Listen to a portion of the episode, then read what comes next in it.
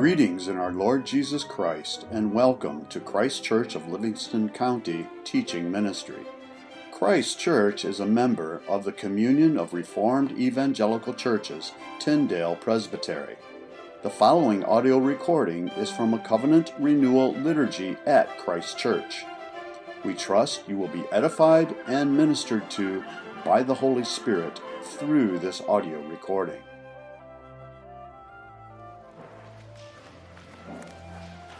Call to confession is from Colossians 2, verse 6.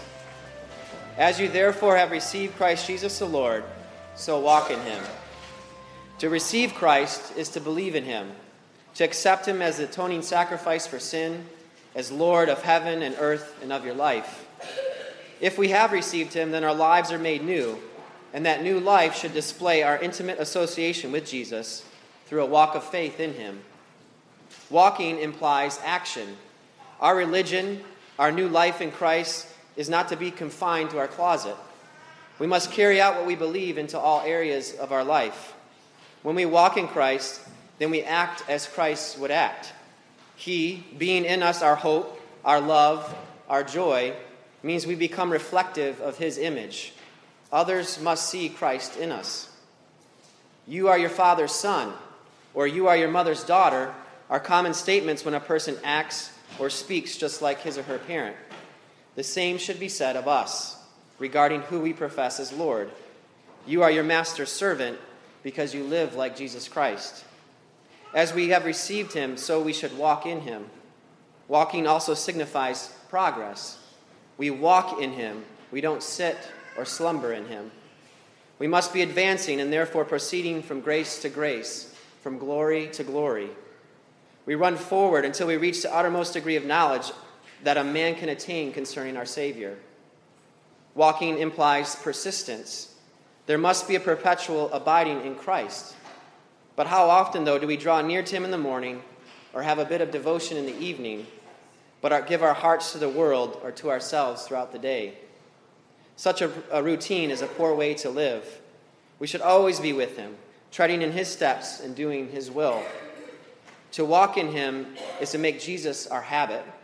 We must keep to Him, live and move and have our being in Him. As you therefore have received Christ Jesus the Lord, so walk in Him. Let us persevere in the same way in which we began with Christ. Just as at the beginning, Christ Jesus was the trust of our faith, the principle of our actions, and the joy of our spirit. So let him be the same now until our life's end. Let Jesus be the same to us when we walk through the valley of the shadow of death as when we enter into the joy and rest which remain for the people of God. God's word reminds us of our need to confess our sins. If you're willing and able, please kneel with me as we confess our sins.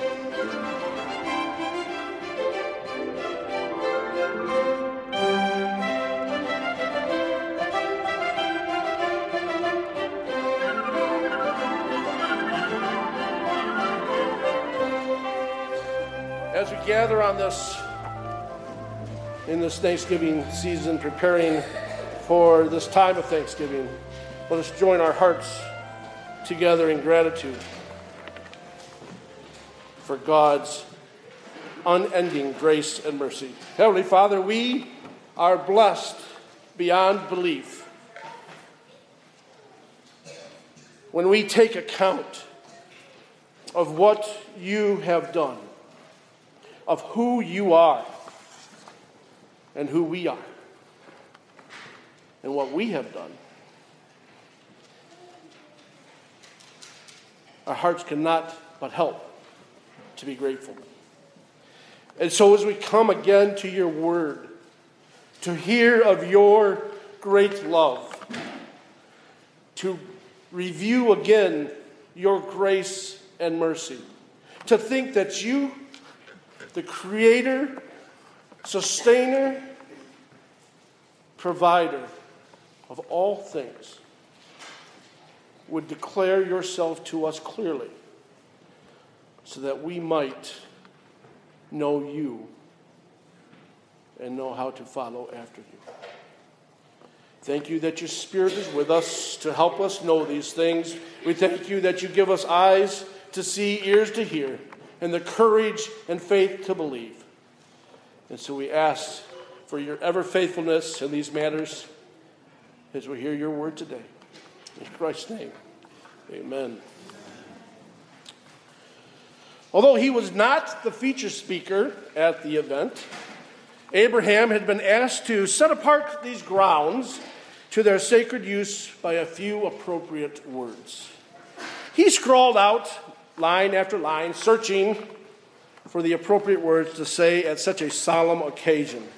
As he sat through the two hour speech of the silver tongued orator before him, Abraham became uncertain if his woeful speech would have any benefit.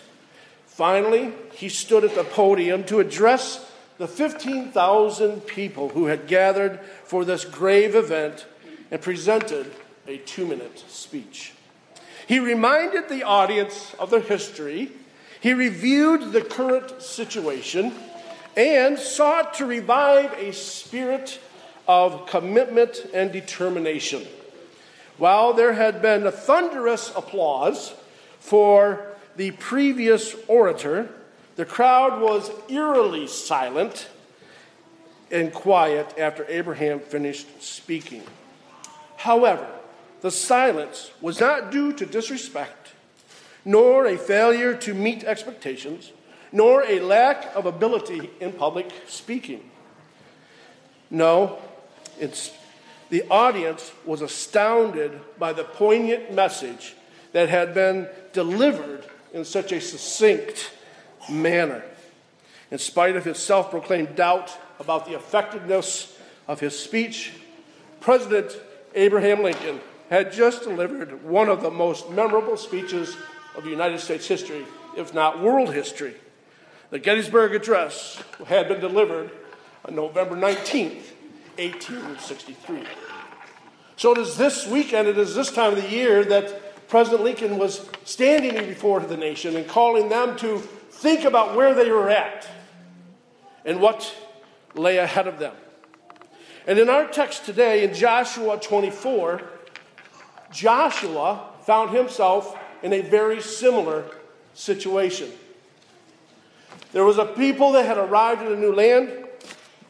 There was instruction to give, and he was searching for what were the right words to say. And we might argue that, that Abraham Lincoln, actually mimicked Joshua's uh, speech because that's what Joshua did. He reviewed their history, he talked about the current situation and put out a call to action to try to get a renewed commitment and determination for what would make them great. There's a riddle that is often heard or, or quoted that in a bacon and egg breakfast, what's the difference between the chicken and the pig? You probably know that.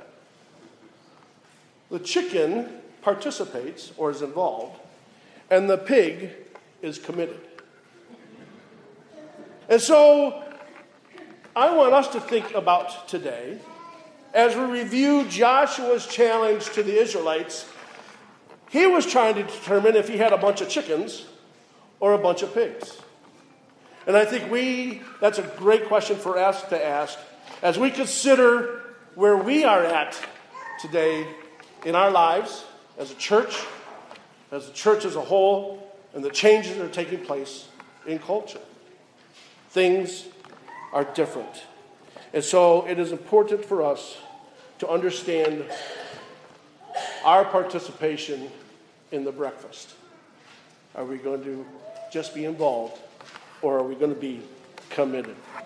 So, Joshua, as our Old Testament reading indicated, called a meeting. It's interesting if, if, if, if, you like irony and play on words, where he says he called, he called the leaders to, he called the leaders of Israel for their heads. Right? If we stop there, we're in trouble. He's going to kill all these leaders. But that's not what he was doing, right?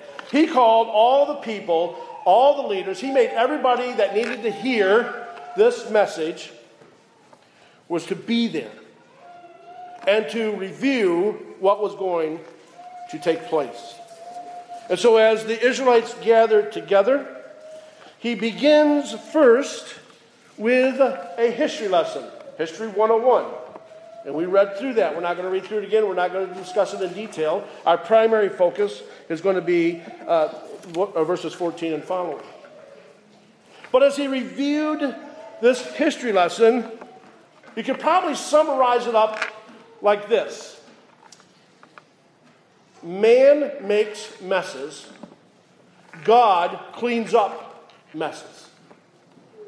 Right? As, as Joshua reviewed the history of Israel, what happened? Abraham did this, Jacob did this, the Israelites did this, did this, did this, and every single time, what was the result of their actions? They failed. And then who came in on the white stallion with the cape and the, the, the hero of the day? As you just review it, it's God took Abraham and did this. He led him through this. He multiplied his descendants. He provided this. He delivered the Israelites. He defeated the Amorites again and again. He, he washed away the Egyptians. He plagued the Egyptians again and again as the Israelites or man was trying to figure things out and work it out. It was God who comes in and does the saving. And that's important for us to understand about how life in general works. Man's man and God both work or live according to their nature. And man's nature is to mess up and not believe God. Right? That's what Paul wrote to the Romans, right? God clearly declares himself and what does man do with that? He misinterprets it, applies, misapplies it, and lives out in, in resistance and disobedience to God. That's man's nature. That's who we are. We're the messer uppers. We're the get it wrongers. There is none good. There is none righteous, no, not one. There is none that seek after God. There is no spark of goodness down in our deep belly or soul that we just have to flame and bring alive. We are dead in our trespasses and sin. That is our nature. And we can only act in accordance with our nature. So try as we may Try as Abraham did, try as Jacob did, try as Moses did, try as Joshua did. On their own, they can only mess it up. There's good news, though. God has a nature too. His is justice and righteousness. His is goodness, mercy. His is that of being the sovereign God. Isaiah 46 reminds us that God sits in the heavens and he sees what's going on and doesn't just react to it, but that he declares the end from the beginning and from ancient times things that are not yet done, saying, My counsel shall stand and I will do all my pleasure. That is who God is. He is the sovereign one. He is going to do what is right. He is going to execute judges. He is going to, and here's where the really good news is, change the nature of people. That's our only hope. That's our only help. He is able to come in and change a person's nature. From only being a messer upper to one who represents and knows who God is. So it's important for the Israelites to see the big picture, to recognize the need that they have been rescued by God, and everything that has happened as they've reviewed their history, nothing has happened by their own hand. Verse 13 makes that very, very clear. What's he say there in verse 13? Actually, the end of 12. He said, I killed the two kings of the Amorites, but not with your sword or with your bow. Verse 13 I have given you the land for which you did not labor, cities which you did not build. You dwell in them. You eat the vineyards and olive groves which you did not plant. But God, we did fight the Amorites. God, we did take the land. God, we did build the cities. God, we did plant the vineyards. But why? Why did the enemy fall? Why did the houses stand? Why did the vineyards produce fruit?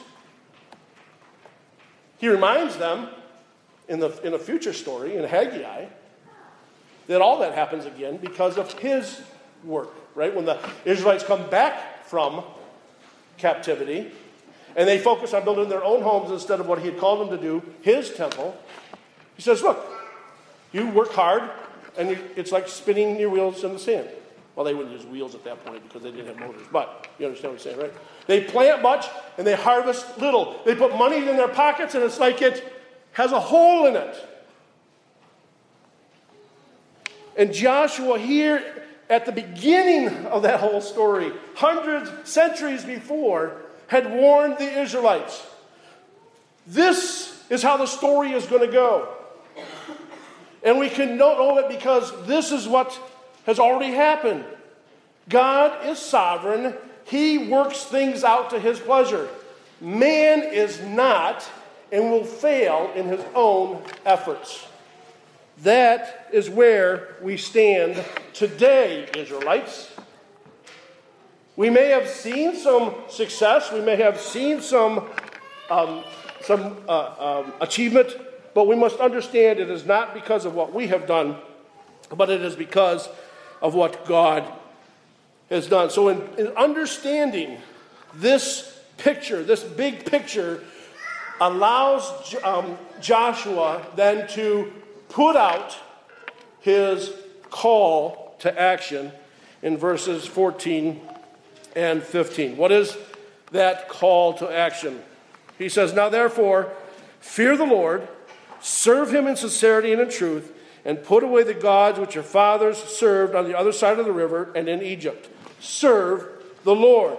And if it seems evil to you to serve the Lord, choose for yourselves this day whom you will serve, whether the gods which your fathers served that were on the other side of the river, or the gods of the Amorites in whose land you dwell. But as for me and my house, we will serve the Lord. So there's the call to action.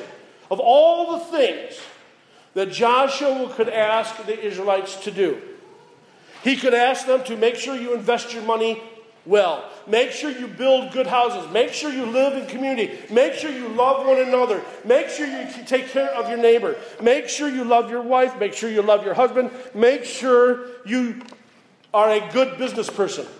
He could ask them, he could call them to all kinds of things. What did Abraham Lincoln call the nation to do in his little two minute speech? To continue the work that had been won by those who gave their, self, their lives at that battle at Gettysburg. Bring about the, to the reality of what they were fighting for. One nation under God, a union. Right? He called them to be united. What's Joshua? He's got the whole nation gathered here. Not just 15,000 people, but probably upwards to 6 million people gathered to hear this. And what's his call to action? Fear the Lord. That's why it was important to have that quick history lesson. If this is who God is and this is who man is, then this is what we must do. We must fear the Lord. And he calls them and explains it in three ways in which they were to fear the Lord. Now, oftentimes that word fear is, uh, people are afraid to use it because they think of fear as being afraid. But it's also, remember, I'm sure from your past studies in Sunday school, it can also mean respect or reverence. I think we need to understand it's all of those.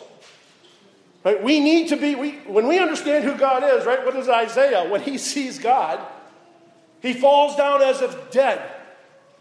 What did God remind Moses when he asked him on the mount that he wanted to see him? Moses, I can't show you because if, if you see me, what's going to happen to you? You will die. There is a sense, and a, a, a genuine sense, and a complete sense, that we need to be afraid of God. The writers to the Hebrews reminds us again of that. this isn't just some Old Testament mindset, but we come to a mountain. Our God is a consuming fire. So that should lead to a reverence and a respect for him. He, according to Joshua, needs to be the number one priority the top, the top idea that's forefront in our minds.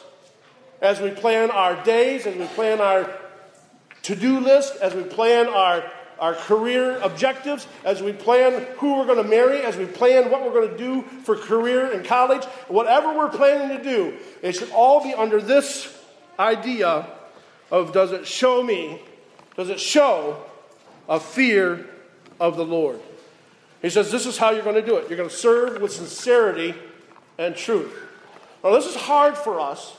This would have been very natural for the Israelites, but he uses a slave motif to call, call them to action.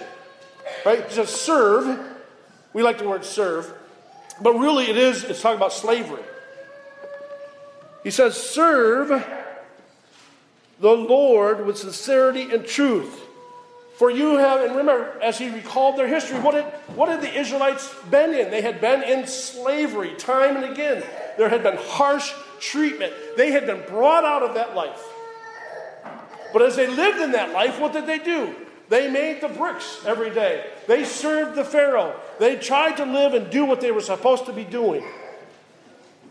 And they had been under a harsh taskmaster during that time. But the slave is redeemed. They've been brought out of Egypt. They have been set free. Well, in the slave motif, typically what happens is the slave is purchased from one master by another master to serve the new master. Redemption does not set them free to do whatever they want to, but to now have a different master to serve. And that's what Joshua is reminding the Israelites. They had been in Egypt under harsh task situations. They had lived freely in the wilderness under harsh conditions.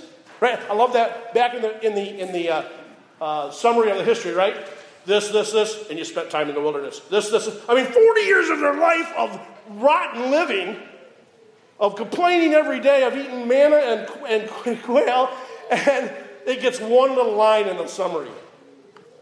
In fact, Balaam gets more playtime than the whole time in the wilderness. Balaam? Whoever even remembers him.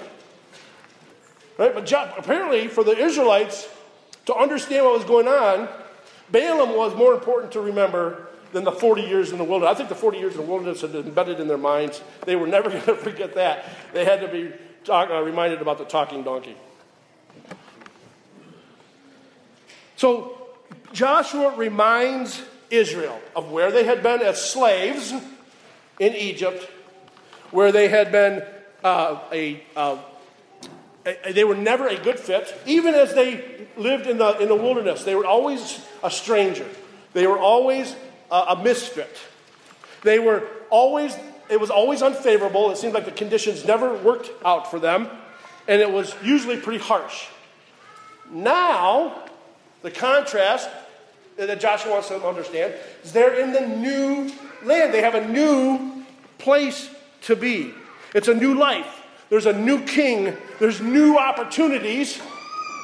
But it's going to have to function in the same way through service. It's no longer the evil master, it's the kind master. It's no longer the task master, but it's the benefactor. The, condition, the situation has changed, but the relationship has not. The Israelites are still servants, they are still slaves, and they still have a master. But instead of being a harsh taskmaster, it's a gracious, generous, sovereign God who can do anything. Anything. And he's shown it time and again when they continually disobeyed him. Time and again, he delivered them. Time and again, God provided for them. Time and again, he rescued them. And at every time, there was complaining, there was disobedience, there was disregard for who God was.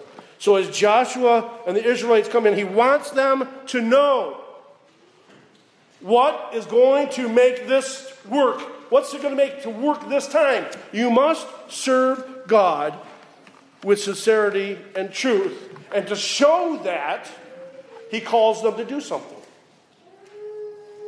Says that the first step you need to do when you, to, in order to serve God with sincerity and truth, is to put away your, the old gods that you've been including as part of your life. Put away those old beliefs, those old habits, that old lifestyle that you've adapted and adopted throughout your, your life. And it goes all the way back to Abraham. That's why God called him out, because he was, he, he was serving false gods. He calls them out to go serve God. That's why he takes them out of Egypt. False gods are in. That's why he delivers them from the wilderness and from the Amorites. False gods had entered into their life. And so they were to put away the false gods and to serve God alone. Right? Solo Deo Gloria. God alone. And we, and we see that this is the primary, as you just kind of go, uh, glance down through the, the remaining verses, this idea of which God you're serving is the key theme. Time Gay talks about the Father serving the gods on the other side of the river. He talked about them serving the God of the Amorites. He calls them to serve the Lord. This decision of who the Israelites are going to serve is the key idea, the key element for the Israelites to get it right. He lays it out clearly, he lays it out blatantly, and says, You must put away the old gods and you must serve God only. And why? Based on, I guess, just the argument he's laid out so far. Because really, he's the only God. Time and again, the false gods have been proven to be false. They really don't exist.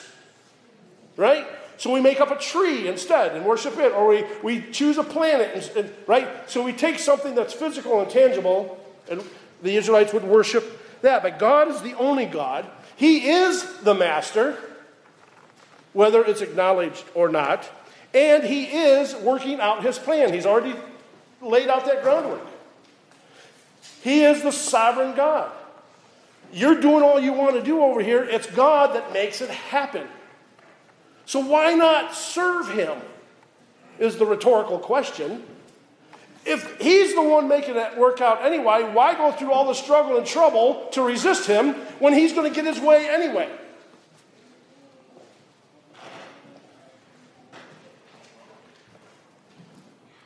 We might, the, the slave motif is a very hard subject for us to understand because of our, our, our history, and it's, it's been, we're just not familiar with it really well. But maybe if we think of it this way if a professional sports person or uh, someone that works is, goes from one, let's choose football, okay?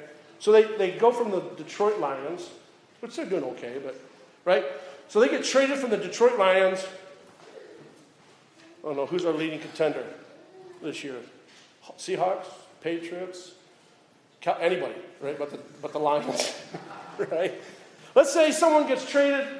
Let's go even further. Okay, the Lions. We won't pick up the Lions. There are someone's on the Cleveland Browns, and they get traded to the Dallas Cowboys. So their first day of practice, they show up at the Dallas Cowboys still wearing their Browns uniform, with their Cleveland Browns playbook.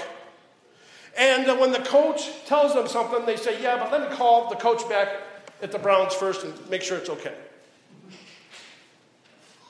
That's what Joshua says the Israelites are doing. Is, is they're, they're always going back to the bad situation as their default thinking and way of living. Well, let's say you, sh- I, don't, I don't necessarily encourage this, but you show up at a McDonald's and the person there is in a Burger King uniform offering you a Whopper. Like, it doesn't make sense. Or you show up at, let's, let's raise up. We, we show up at Outback and the guy from Olive Garden is showing up offering you all you can eat salad. It's not quite. It doesn't, it doesn't match up. And that's what the Israelites were doing is they were, they were going from one situation to another, but then going back to what seemed natural, what felt good, what felt right. And he said, You can't do that. That is an old system. That's an old master. You must put away the old gods and serve God alone. So he calls them to make a decision because in either scenario, a God will be served. It's either going to be the true God who does everything he wants and makes everything work out anyway, or a false, false God that doesn't exist, but I feel good about it. Some God will be served. And he, he gives them the tertium quid, right? Which God is going to be served? The tertium quid, the third option, right? We, we always set up false dilemmas. It's either this or this. But typically, if we look really hard, there is a third option. There's something else we could do besides being, be, uh, being between a rock and a hard place or a catch 22. We could do this. Joshua says, you could serve, you could serve the gods that your ancestors served beyond the river, you can go back and say, yes, our traditions, our, we are Abraham's children, so we are going to be like Abraham. And call back to that. That's, that's, that's an option.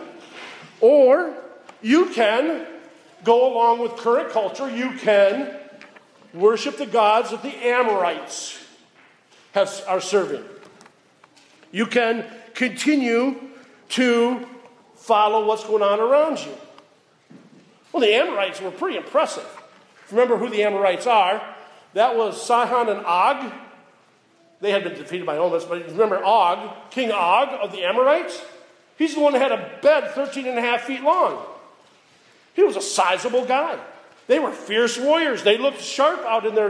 In fact, they were probably the ones that the Israelites saw in the promised land before they spent 40 years in the wilderness. Remember the, the spies came back and said, Whoa, there's giants in there. There's just nothing. They were an impressive people. They were big, they were successful, they were, uh, they had, Hammurabi was an Amorite. What's he noted for? He established a code of law. They were law abiding citizens.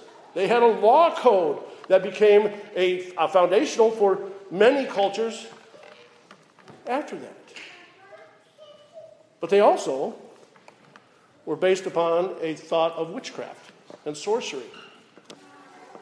Marduk, they had a whole complex system of worshiping false gods.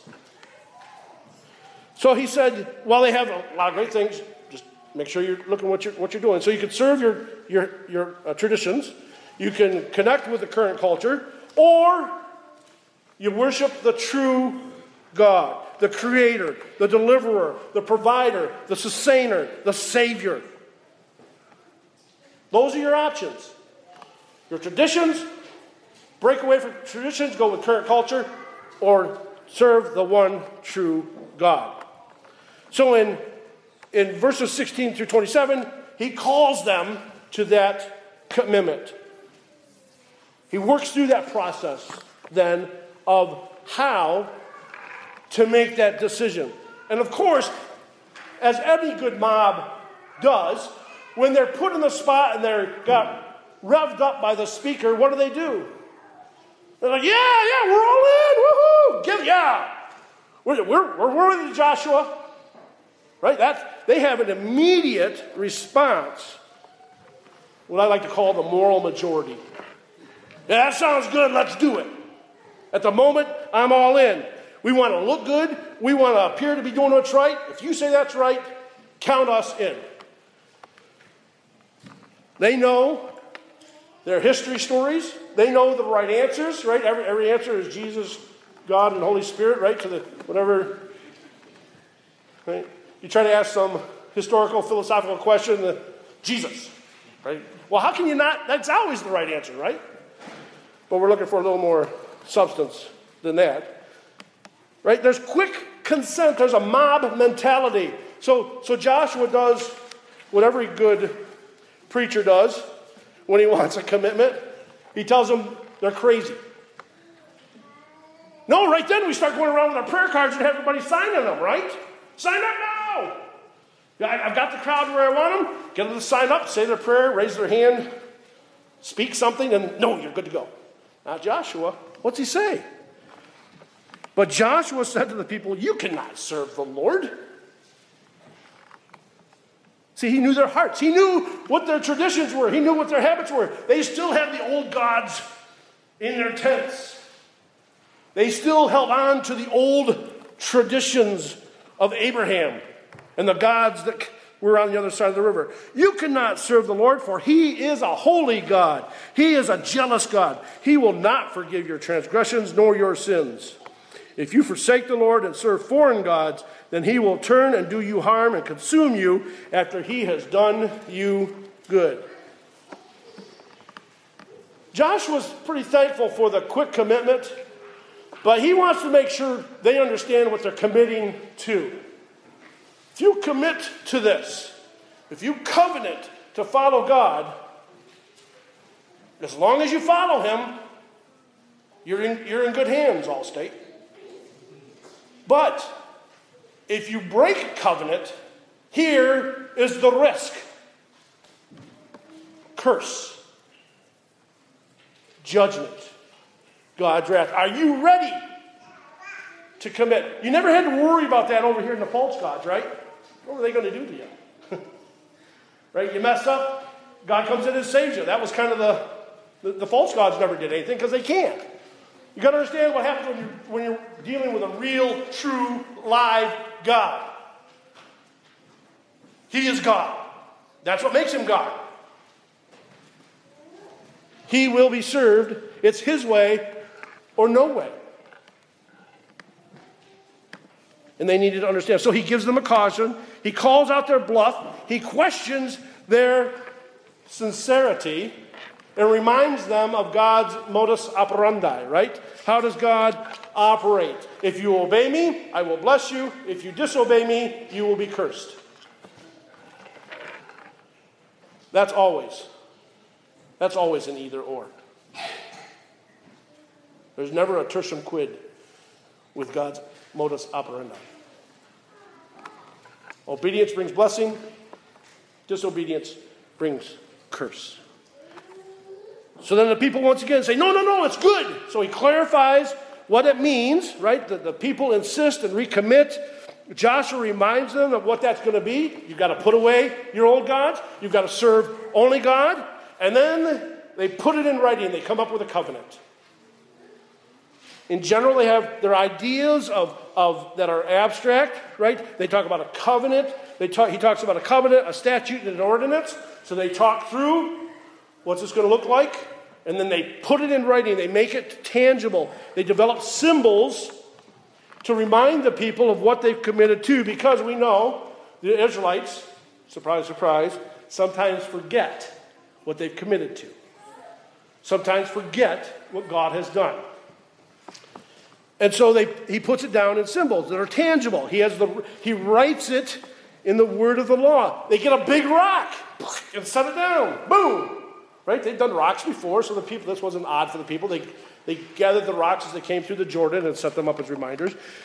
They made it close to an oak tree, so they made reference to an oak tree, and it was by the tabernacle. So they had four symbols, four tangible reminders.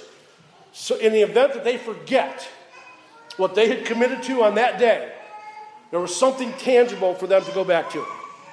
And once he gets this commitment and gets this covenant, he then initiates and implements the action plan.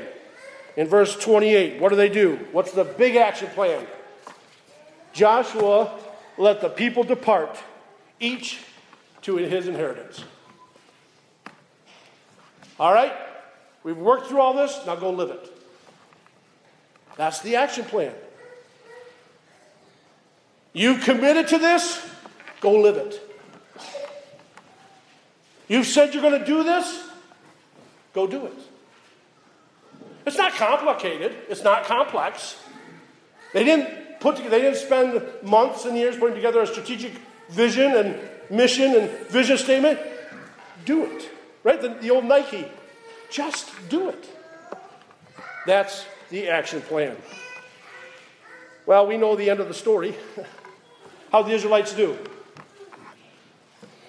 Israel failed miserably, didn't they? So much that they had to be sent into captivity centuries later. But how did God do in relationship to what Joshua said would happen? He kept every single word and did everything that, God, that Joshua said he would do. Everything. When they obeyed, he blessed. When they disobeyed, he cursed. And he still provided for them, even in his wrath. Even in their disobedience, he still delivered them. He still took care of them. As he had before, as he does ongoing. God doesn't change. God does not, he, he does not change with the winds or the times. And so we come to our day. And we have to ask ourselves, where do we stand? How does, how does this apply to us?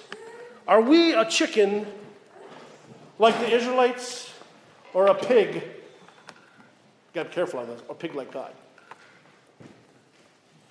Right? Are we just participating in this whole process or are we fully committed? And how committed was God? He keeps his plan, and because man is a messer upper, he changes our nature by giving himself to make it right. Because man can't live up to the standard, he gave his only begotten Son for that price of redemption, for that reconciliation that needed to take place. So we must understand do we believe this? That we are messer uppers and we cannot do this in of ourselves. Work as hard as we want to, do whatever we want to do, we're not going to get it right. That's our nature. That's who we are. But do we know who God is? Do we really believe that God is going to act in accordance with his nature? That he's loving, gracious, merciful, bountiful? He keeps his word no matter what. And so, maybe in our personal life, and certainly, and I think this is important for where we are in our culture today, we are in a new world. Those that are against God have a new courage. They were forced to abide, according to Christian principles, when there was somewhat of a Christian culture. That day is gone. They have a new courage and are willing to step out and begin to do those things which they were, they were afraid to do in years past. And so we need, I, I, call us to say, where are we as we enter this new land, as we have new opportunities, as we continue to serve the new king? Are we stuck in our tradition? Are we tempted by the current culture around us? Or are we committed to serving the one true God? Do we believe? Is that where our faith is in Christ alone? Are we busy each day, right, called daily, to put off the old man and put on the new man? Are we putting out the old gods that we have so willingly served day in and day out? The old habits, the old thinking patterns, the way that culture has brought us along. We must make that choice. We must renew and establish that covenant once again. That God is the true God. He is the only God, and He is our master. But He's also our Heavenly Father. And so it's by His Word, He gives us clear teaching in those things. It's this, he has given us the symbols by which we, we it's beautiful here to re, renew that every week as we go through those symbols. We come and worship. We have the reading of God's word. We partake in baptism. We participate in the Lord's Supper. Every week, what a blessed gift we have. Are we using it as the means of grace, as the, the tangible covenant symbol that shows the power of the one true God, that proclaims the gospel that Jesus Christ is the only Savior of men. What will be your story? We know what happened to Israel. They quickly committed, they claimed to fear the Lord, and yet they did not pass that on to subsequent generations. And in the end, they failed. They did not remember the covenant that they had made. They forgot look, to look at the rock. They, they, they stopped looking at the rock. They forgot the oak tree. They no longer listened to the word of God. And they no longer gathered in his tabernacle to worship him. So we must ask ourselves this question Are we the chicken or the pig? What's our commitment? In the name of the Father, the Son, and the Holy Spirit, let's pray. Heavenly Father, thank you. Thank you again for your word. But it's not a word that's harsh, it's not a word that's unattainable. It is a word that seems hard. It is a word that seems unbelievable sometimes. Yet, it is true. It is, it is like having the master plan. It is like knowing, reading the last chapter. It is, it is, it is knowing the answer before we even receive the question. And so, Lord, again, please, by your Spirit, Make our hearts receptive to this. Continue to be faithful in your work to change our nature. We need, we need that. We are so lost. We are so self deceived. We, please forgive us for our complacency. Forgive us for our unbelief. Renew a steadfast spirit in us. And may we have the courage to fight that battle and recommit that belief every day because Christ is our Savior. And we close by praying in the way that the Lord taught us.